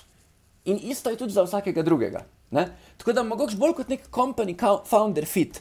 Lej, nekdo, ki je tak motherfucker kot Elon Musk, ma on ti bo kamele prodal, on ti bo Mars prodal, on ti bo vse prodal, ampak verjetno zaradi tega, ker tudi sam vidi to, kar zdaj tukaj opisujem. Vidi, če se ne narediti, pa izdiscipliniral se je glede enih stvari sam pri sebi, da pač zna na prav način skočiti. In to je mogoče tukaj odgovor, spet izkušnje bojo to dale ena na milijon se ti bo valjda rodil talent, ali Luka Dončić, ko ga ti sam gledaš, pa ko je znal že od 15. na basket nabijati. Ne? Ampak v veliki večini primerov je pa boljši primer, recimo, ne vem, kako basket spremljata Nikola Jokic. Poglej, kak YouTube klip, klip od centra od Denvera. On je fucking omara, štoras, tako gledaš, zakaj se ne bo spotaknil tam sam čez sebe. A tip vidi, tip podaja in to sem zaradi tega, ker so ga pač nadudlali, natrenirali in tip je šel prek sebe. Ne? In to ful spoštujem. In to se mi tudi zdi, da na nek način dobri podjetniki odražajo. Fak, zdaj bi to ful predolg monolog. Jaz zdaj gledam na YouTubu od tega Nikola. Ej, eh, en follow-up, Matija. To, kar si rekel, da ti bi rekel, da pred 20-ih si bil vem, len, nezorganiziran, Uh, pol pa si naredil nek tak switch. Kaj misliš, da se to da naučiti? Si se ti to naučil, si ti to ozavestil, da je treba tak switch narediti? Ali kako? Ker se mi zdi, da jaz dosta ljudi poznam, ki so tudi mogoče se tako počutijo ali pa so se tako počutili. Um, pa, ne, pa bi radi nekaj naredili, več iz življenja, pa mogoče ne vejo, čist kako iz tega vam prijeti. Lej, če bi imel ta odgovor, fucking shit, ne vem, ne vem, ne vem life te, da, life te udari, ali kaj naj ti rečem. Pa se daleč od tega, da se imam jaz zdaj za človeka, ko je popoln, sploh ne, stari, sploh ne. Ampak mogoče pride nek moment, pač odrasteš v neko odgovornost, da so ti eni vidiki tako pomembni, da pač pri tistih stisneš. Veš, vse to nikoli, le, nekdo, ko je po naravi len, on ne bo nikoli se obrnil. Tako kot se jaz ne bom nikoli obrnil, da bom zdaj iz introverta rado ekstrovert. Dobro, lahko tu le zdaj v kontekstu tega pogovora, to fejkam, ker mi je pač lažje, ker se pogovarjamo o nečem, pa imam določeno nivo kontrole. Ne? Ampak na isti način bi odgovoril, da je tudi ta lenoba. V, pri, v, v nekih okoliščinah se lahko mal pomagaš, pa si okolje tako izoblikuješ. Ne vem, jaz sem zadnjih par let moje kariere tako preživel, da sem imel zaposlenega človeka, človekinjo, ko mi je basically bil personal assistant. Mm -hmm. Mislim, hvala Bogu, da sem to lahko, Ker, ampak sem si tudi dejansko zavestno tako postavil v pisarno. In je to v veliki meri meni odnašalo rit. In iz istega vidika bi tudi pač rekel, v malem procentu se ti bo zgodilo, da ti nekaj rata tako prekleto pomembno, da boš tam stisnil. Ne? Ne vem, lahko spet plebejski primer uporabim. 15-letnik bo prvič v Life šel fukat, on se bo z 300 km z avtom pelil, sem zato, da bo dobil. Mislim, sorry, da sem direktno. Ampak v istem momentu, v nekem trenutku bo ona želja po X prevagala uh, lagodnost in lenobnost, in vsaj v tistem malem kontekstu boš skokal čez. V ostalih e, uh... primerih se boš pa verjetno okoliščine nekako izoblikoval, ne personal assistant, whatever. Sorry, prekinil sem. Ej, ej, jaz sem to ne vem, zakaj si to omejil na 15-letnika. pa ne vem, ali po statistiki, da tam nekje pri 15 folk, uh, folk začne biti malo aktiven. Ej, moj, moj, moji frendi, pa 30 ali pa 40, še vedno se kdaj usedejo na letalo, pa pelejo uh, na drugo stran sveta za ta namen. Mislim, to, to ja, upam, da ne za 15-letniki. Ja, veš, to bi bilo res bed. ja, ja, ja. Ej, če, bi, če bi ti zdaj s tem znanjem, s temi insighti šel nazaj v diaške čase, na kak način bi razmišljal? kako se lotiti prvega biznisa. To pomeni, um, nimaš kje dosti konekšnjev, nimaš keša, um, tudi nimaš full feelinga. Da si za neki dober, pa skiri. Te je nekih... strah, da ne veš sploh, kaj ja. bi. Ja. Tako, tako, tako. Kako se lotiš biznisa? Star, jaz sem full velik Harry Potterja bral in ker naenkrat mi je padla ideja, da jaz bi pa naredil fanpage za Harry Potterja. Tako da jaz totalno padem noter v ono kategorijo, a veš, onih crazy, crazy fanatikov. Um, jaz mislim, da pač prva, prvo izhodiščno vprašanje, če zdaj to postavim malo v kontekst na sveta, je, kaj že zdaj full rad počneš. Pa sam ne mi reč TikTok, ko je standardno. Pač ne, kaj je tista ena stvar? ko odplavaš ono down the rabbit hole, ne vem, začneš nekaj googlati, pa, pa skozi bi lahko cel dan samo o tem raziskoval. Ne? Običajno, če to stvar imaš, pol se zato ne bojim. Pol tam noter imaš, tam noter imaš zagotovo vsaj pet biznis idej, ko jih boš ti iz rokava stresu, mislim, oziroma boš iz rokava stresu, da veš, da bi se nekaj dalo narediti. Sicer ti sam pri sebi ne boš verjel, da lahko ti iz tega zaslužiš, pa mogoče se ne čutiš konfident, da boš ti to spelal, ampak vsaj vidiš, da tam noter v tistem kontekstu to je. Če zdaj to malo bolj precizno akademsko besedim, domenska ekspertiza je tista, ki običajno prevaga nad vsem ostalim. Če si v nekem področju ekspert, ti bo to dovolj. Um, naslednja stvar, ko je mogoče tako za 15-letnika ali ne vem, za nekoga, ki je tako mlad, pa da začne, vključ se v neki, upiš se v neki. Pa zaradi mene, ali je to boxing klub, ali je to, ne vem, Pokémon zbirateljski krožek, ali je to šahovski krožek, I don't care. Pač obdaj se z nekim folkom in začnite se o eni stvari pogovarjati. In ven iz tega, mislim, ne vem, neki social connectioni ti bojo prišli in tukaj noter ti bo, tu, tu, tukaj noter ti bo verjetno, vsaj vrata se ti do nekaj se odprla. Mislim, to pa predvsem s tem, ko eksplodaš svet, začneš sreča, eh, to pomeni, začneš videti realne probleme tega sveta, ja. kateri bi ti mogoče imel rešitve. Zato, kar, ja. kar jaz ful pogosto vidim, ko poslušam recimo, neke študentske piče, da imajo ene in iste ideje. In mislim, Zim da je to zelene poslovne ideje pametna budilka, ja. Eh, slušalke, ki se Tako. ti ne zapletejo. Um, ali pa čakaj, poje, poje z nekimi eci, da si plačan za to, da gledaš neke ece. Avto, um, ko si polepiš, da ti nekdo drug avto kupi, ko ga pač za, za, za nalepko to, to, to, to, to, to, to, to, to, to. In v bistvu tle se vidi to, da, ja, da moš iti malo v svet, da sploh vidiš, kaj so neki realni problemi tega sveta, ki jih ti lahko ja. skozi tvoj biznis rešuješ. Ja. Jaz bi definitivno, mislim, če bi jaz. Um, če bi jaz zdaj, recimo, kaj bi bil moj na svet, diako, tako konkreten svet, uh, pa me zanima, če se vidi, da strinjate. Bi rekel, da je štati z uh, eno agencijo. ker agency je tak, da zelo hitro ga lahko prodaš, um, nič keša ne rabiš, pa dost nekih agencijskih del se lahko zelo hitro naučiš, ali pa hitro najdeš enega sošolca v srednji šoli, ki zna to delati good enough. Mm. Ja. Jaz sem hotel isto stvar reči, zaradi tega, ker. Um, pa to iz, iz, tako, iz lastnih izkušenj bi rekel, zato ker sem, ko prihajal ful iz tega startup sveta, uh, milijonskih in milijardnih valuacij in razmišljal, joj, če že se nečesa lotim, mora biti to neka huda inovacija, ki je neki čist, um, veš, out of the box. Ampak mislim, da sploh v ovnih začetnih fazah je fulbolo enostavno, če se ti lotiš nekaj, kar v bistvu ni inovacija, pa ker je relativno lahko se naučiti, pa relativno lahko zaštartati, se pa skozi to naučiš ful o biznisu, o salesu, o strankah. Ne? In agencija je, mislim, danes postavljati neke spletne strani, naučiti se SEO, naučiti se neke osnove marketinga uh, ali pa dizajna. To zelo hitro lahko zaštartaš in zelo hitro lahko um, neke prve stranke dobiš dobiš ta feeling, ne? kako, kako sploh to zgleda, kako sploh so te neke osnove biznisa. Sej, imaš še vedno lahko velike sanje, pa marsikaj se iz agencije tudi lahko razvija. Ne? Meni je tudi to všeč, da potem razvijaš neke skillse, pa mogoče neke, neko ekipo skupaj spraviš, ker marsikaj lahko iz tega ven uh, kasneje narediš. Tako da, ja, jaz se mm, ful, ful mi je všeč ta pogled.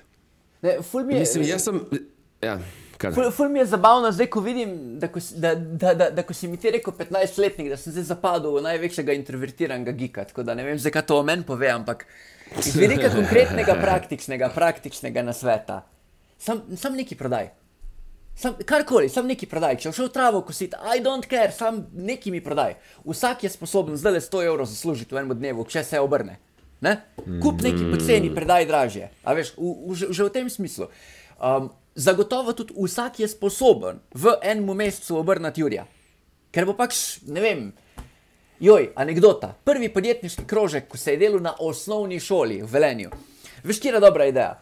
Kupili tisoč softi bombonov, sprintali tisoč listikov, takih malih, na vsakega napisali številko od ena do tisoč, nalimali ta list na bombon, da se ni videla številka, bacili bombone v vrečko šli po vseh blokih, noter po blokovskem naselju in od vrat do vrat prodajali bombone in pač simpel rekli: kup bombon za en evro, mi bomo žrebali, ker jih je tisoč in en bo dobo iPoda.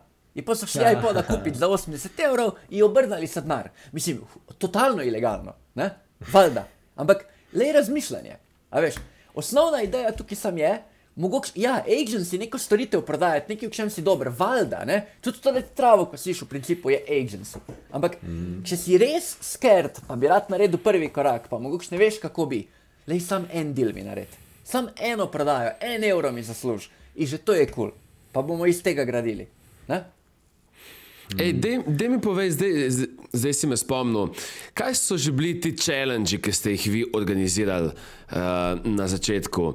Um, to pomeni, veš, kaj si dal folk v ekipe in pa so zbirali neke to, točke. To sem že malo pozabil, sem se spomnil, da so bile neke hude zgodbe. Da več o tem povej.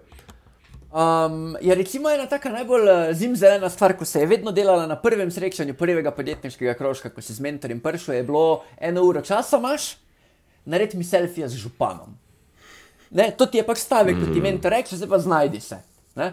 In itak valjda, da je veliki večini folku to malce čudno, ampak zberejo pogum, grejo tja, itak so mladi. In v, v kakšnem odnosu ste bili, kaj z županom pol? Ja, se to so tudi zgodbe, ne? Ko je Zoki prišla v enem tednu 17 različnih skupin podjetniških krožkov, kjer je bilo vsakič tako po 10 komadov folka. Ne, pač tip je, tip, mislim, zapomnil se mi je, da je tako ostati, ve, ve, ve, kdo sem jaz. Um, ampak ključni moment tukaj je, ko oni tja pridejo, celi prestrašeni, potrkajo. In poloni kar naenkrat vidijo, ko so tam, da je župan politik, da se on full rad slika s tamalimi, da je taki najmanjši problem dobiti tistega selfija. In on prije nazaj s tisto fotko, cel na hajpan, hej, se to moraš res sam vprašati, pa ti tako reče ja. Ja, a bejž, no bejž, lej, tako se začne, a veš. Pa sem mogoče skozi neke take socialne primere, mislim, eksperimente, whatever. Kot mentor jih lahko malo pahneš čez rob in to je tisto, kar mogoče tudi full dying confidence. In mogoče je to spet pa ena pozitivna stvar teh socialnih medijev, pa Vine Challengeov, pa Yes Theorijev in podobnega. Pač ja, full dobro. Dej naslednjič, ko gledaš kaj takega, aj, naredi še ti. Kaj te stane? Veš neki, be, veš neki take zajbance pač provat. Ker pač nekdo, ko bo dovolj velikrat probo, bo tudi nekaj naredil. Me, veš, kdo meni tukaj ful pade na pamet? Luka Marcetič. Luka Marcetič, on ko je posnel on, on, uh, on, on, on, on slovenski film, ko smo ga vsi gledali, A on na začetku, jaz se njega spomnim, ko je on prve svoje videe dajal, ko se je tam sam pred ono kamero snemal. Ja, ja, Stari, ja, tisto ja, je bilo ja. grdo, tisto je bilo čudno, tisto je bilo cringe. Ampak ti je ustrajal in on je toliko časa ustrajal, da je nekaj, spra, da, da je nekaj spelal iz sebe in vsaka njemu čast. Ne? Pač to je verjetno tudi en vidik, ko se strinjam z temi pop, na hype, uh, Gary Vaynerchuk in podobnimi. Pač ja, valjda se moraš dati ven, valjda moraš iti naprej. Ne? Drugi vidik tukaj, ko ga mogoče sam dam, nek kontekst širine, branja, razumevanja, um, pa seveda s časoma tudi to, da ni zdaj sam business for business sake, ampak mogoče da to, da delaš nekaj, kar tebe bolj veseli, mogoče da delaš nekaj, kar pusti svet boljši, mogoče delaš nekaj, kar je bolj inženirsko. In manj uh, samo gremo flipnati, pa zaslužiti denar, ne? da pač je to pol tista naslednja stopnička.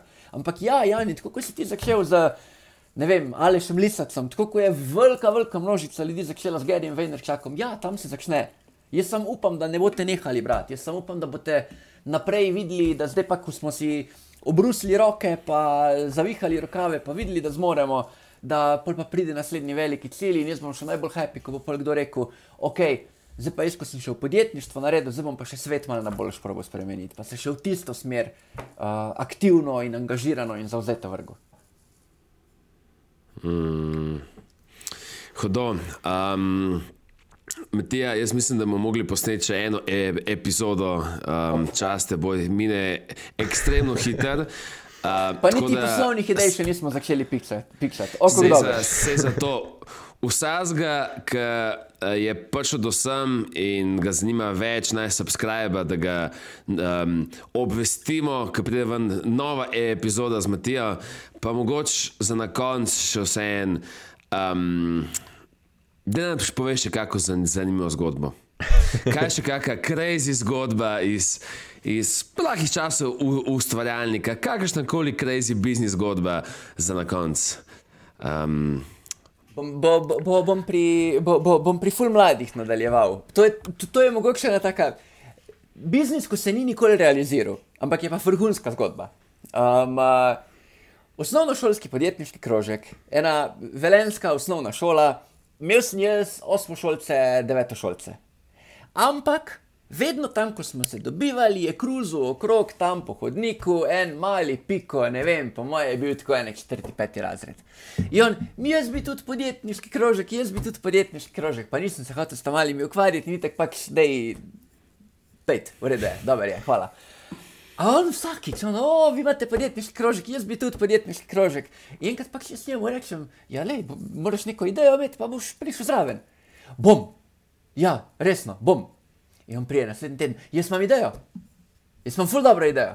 Jaz sem, ok, v redu, ajde, dej, poslušam. In on meni mrtvo hladno, ja, a veš, Matija, benzin je ful drag.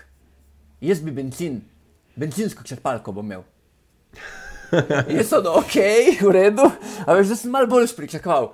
In, in, in že hočem tukaj odpreti usta, da ono, a, a sam to. In on, ne, ne, ne, čakaj, čakaj, to še ni vse. Jaz bom imel benzin za ston. In jaz sem, ok, in on razlaga naprej, pa ful počasi bo benzin tekel ven iz, ven iz pumpe. In on, ok. In on, pa vsak dan boš lahko tako sam par litrov na tanku, da boš mogel naslednji dan spet. Ono, ok, ful bojo vrste. Aha, ok. In jaz ono, ja, sam, a veš, ti moraš nekaj denar služiti. Ne? Pač, kje boš ti denar služil, kje je tu denar, kje, kje, kje je tu zaslužek. In on, ja, bi pa imel ene deset metrov stran kiosk, pa bi airsoft puške rental, da lahko folk strela na ljudi, ko na benzin čakajo, da tankajo. Pač brutala, ne? In zdaj, mislim, a veš, spet bo rekel, ono, wow, wow, brez veze, anekdota, joke, ko ga poveš. Ampak zamisli si, če je lahko 12-13 letnik sposoben intuitivno dojeti dvostranni poslovni model. Ker to je točno to, kar Google dela. Ne? Neki ponudi za ston, a na drugi strani dostop do tega folka kasira. A veš, ne podcenjevati domišljije, intuitivnosti, pa kmečke pameti, ko jo načeloma mi, ljudje, vsi imamo. Ne imeti občutka, jo jaz pa rabim za imeti briljantno milijonsko idejo, ker samo milijonska ideja bo ustvarila milijon. Fak, ne bo. Milijonskih idej ni. Ideje nastanejo kot nek mali neobrušen kos, ko ga potem piliš, piliš, piliš, izboljšuješ in valjda skozi spreminjaš in valjda skozi iteriraš. In to pomeni, da je mnogo bolj pomembno v zgodni fazi, kot pa sploh razmišljanje o konkretnih idejah. Ne? Dejansko bolj razmišljanje o tem, ideja sama po sebi nima velike vrednosti. Nekaj mora biti, da se štarta, jaz moram predvsem customerja zadovoljiti, jaz moram predvsem se sproti prilagajati, ne glede na to, kaj se zgodi. Ne? In iz tega vidika, Jan je imel najbolj briljantno poslovno idejo dve leti nazaj, pa je šlo zaradi korone vse v kurac, če se lahko tako izrazim, zdaj pa pač obrnil biznis in zaradi tega, ker je on sposoben, ne pa ideje, ko jih on ima, ima zdaj on nove biznise in fura pač naprej nove zgodbe. Ne? In isto še marsikdo drug, ko se je tukaj v dani situaciji znašel v nekih čudnih okoliščinah. Ne? Bottom line, ja, valjda je full sexy o idejah govoriti. Ampak na koncu dneva o idejah govoriti je skoraj najmanj pomembno. Kar je za res pomembno, je razmišljati o tem, kako bomo to speljali, dejansko zavihati rokave, pa si jo narediti, pa si narediti nek proces, da bomo mi pač vedno in znova dejansko oddelali, kar smo obljubili, da bomo mogoče vsak dan naredili še malenkost več, da bomo skozi rastli. Lej, pa tudi, če je bila slaba ideja, bo s časom ratala ok. In če je bila ok, pa bo verjetno enkrat ratala mogoče zelo dobra. In če je dobra, pa boš dovolj časa z njo delo, pa bo enkrat ratala zelo dobra, pa bo pa enkrat odlična. Popolna pa nikoli, bo, nikoli ne bo, zaradi tega, ker popolnost je sam za akademike, če rabiš imeti deset, ko bejš na faks, ne pa v biznis. Super. Odlične ja. zaključne misli. Res je. Uh, Matija, um, thanks, thanks tudi za uh, še javno, za vso mentoriranje, ki sem ga bil deležen v mojih zadnjih 10-15 letih. Pa full velik respekt za, za to, mislim, tvoj impact na generacijo mulcev. Uh, biznis, uh, v tem biznis kontekstu je izjemen, dosti večji, kot si verjetno sam predstavljaš. Pa tudi mi, no, zaradi tega, ker bomo sadove tega uživali čez neki let. Tako da velik respekt za to. Pa, um, ja, um, dajmo ponoviti tole. Uh, Fulj te je dobro poslušati, dobro se s teboj pogovarjati, debatirati. Um, tako da v bistvu. Um, v, Vsi, ki ste prišli do sem, dajte nam poslati, da lahko napravite, če boš v, v komentar, če imate kakšno vprašanje za naslednjič, za Matijo, za Matica, za me, um, pa jih bomo naslednjič, v naslednji epizodi skupaj obdelali. Zmerno. Matija ni razočaral z zgodbami, tako kot ponavadi, tako je bila tudi ta epizoda polna zanimivih zgodb. Sigurno bo naslednja tudi, naslednjič pa še kaj o idejah tudi rečemo. Ne? Velika hvala za povabilo, ful mi veliko pomeni. Pa itak, ja, lej, inspirativne zgodbe, um, inspirativna so voditelja in ful mi veliko pomeni, da dejansko na tak način še tudi kdo uh, vleče voz spodbujanja podjetništva v naši uh, kokoški še naprej. Tako da itak, se veselim naslednjega povabila, se veselim feedbacka mla, za mlade, uh, tako da pač ja, i, ustvarjajte dalje. Super, se slišimo, vidimo kmalo. Adijo. Čau. Ful ti hvala za poslušanje do konca.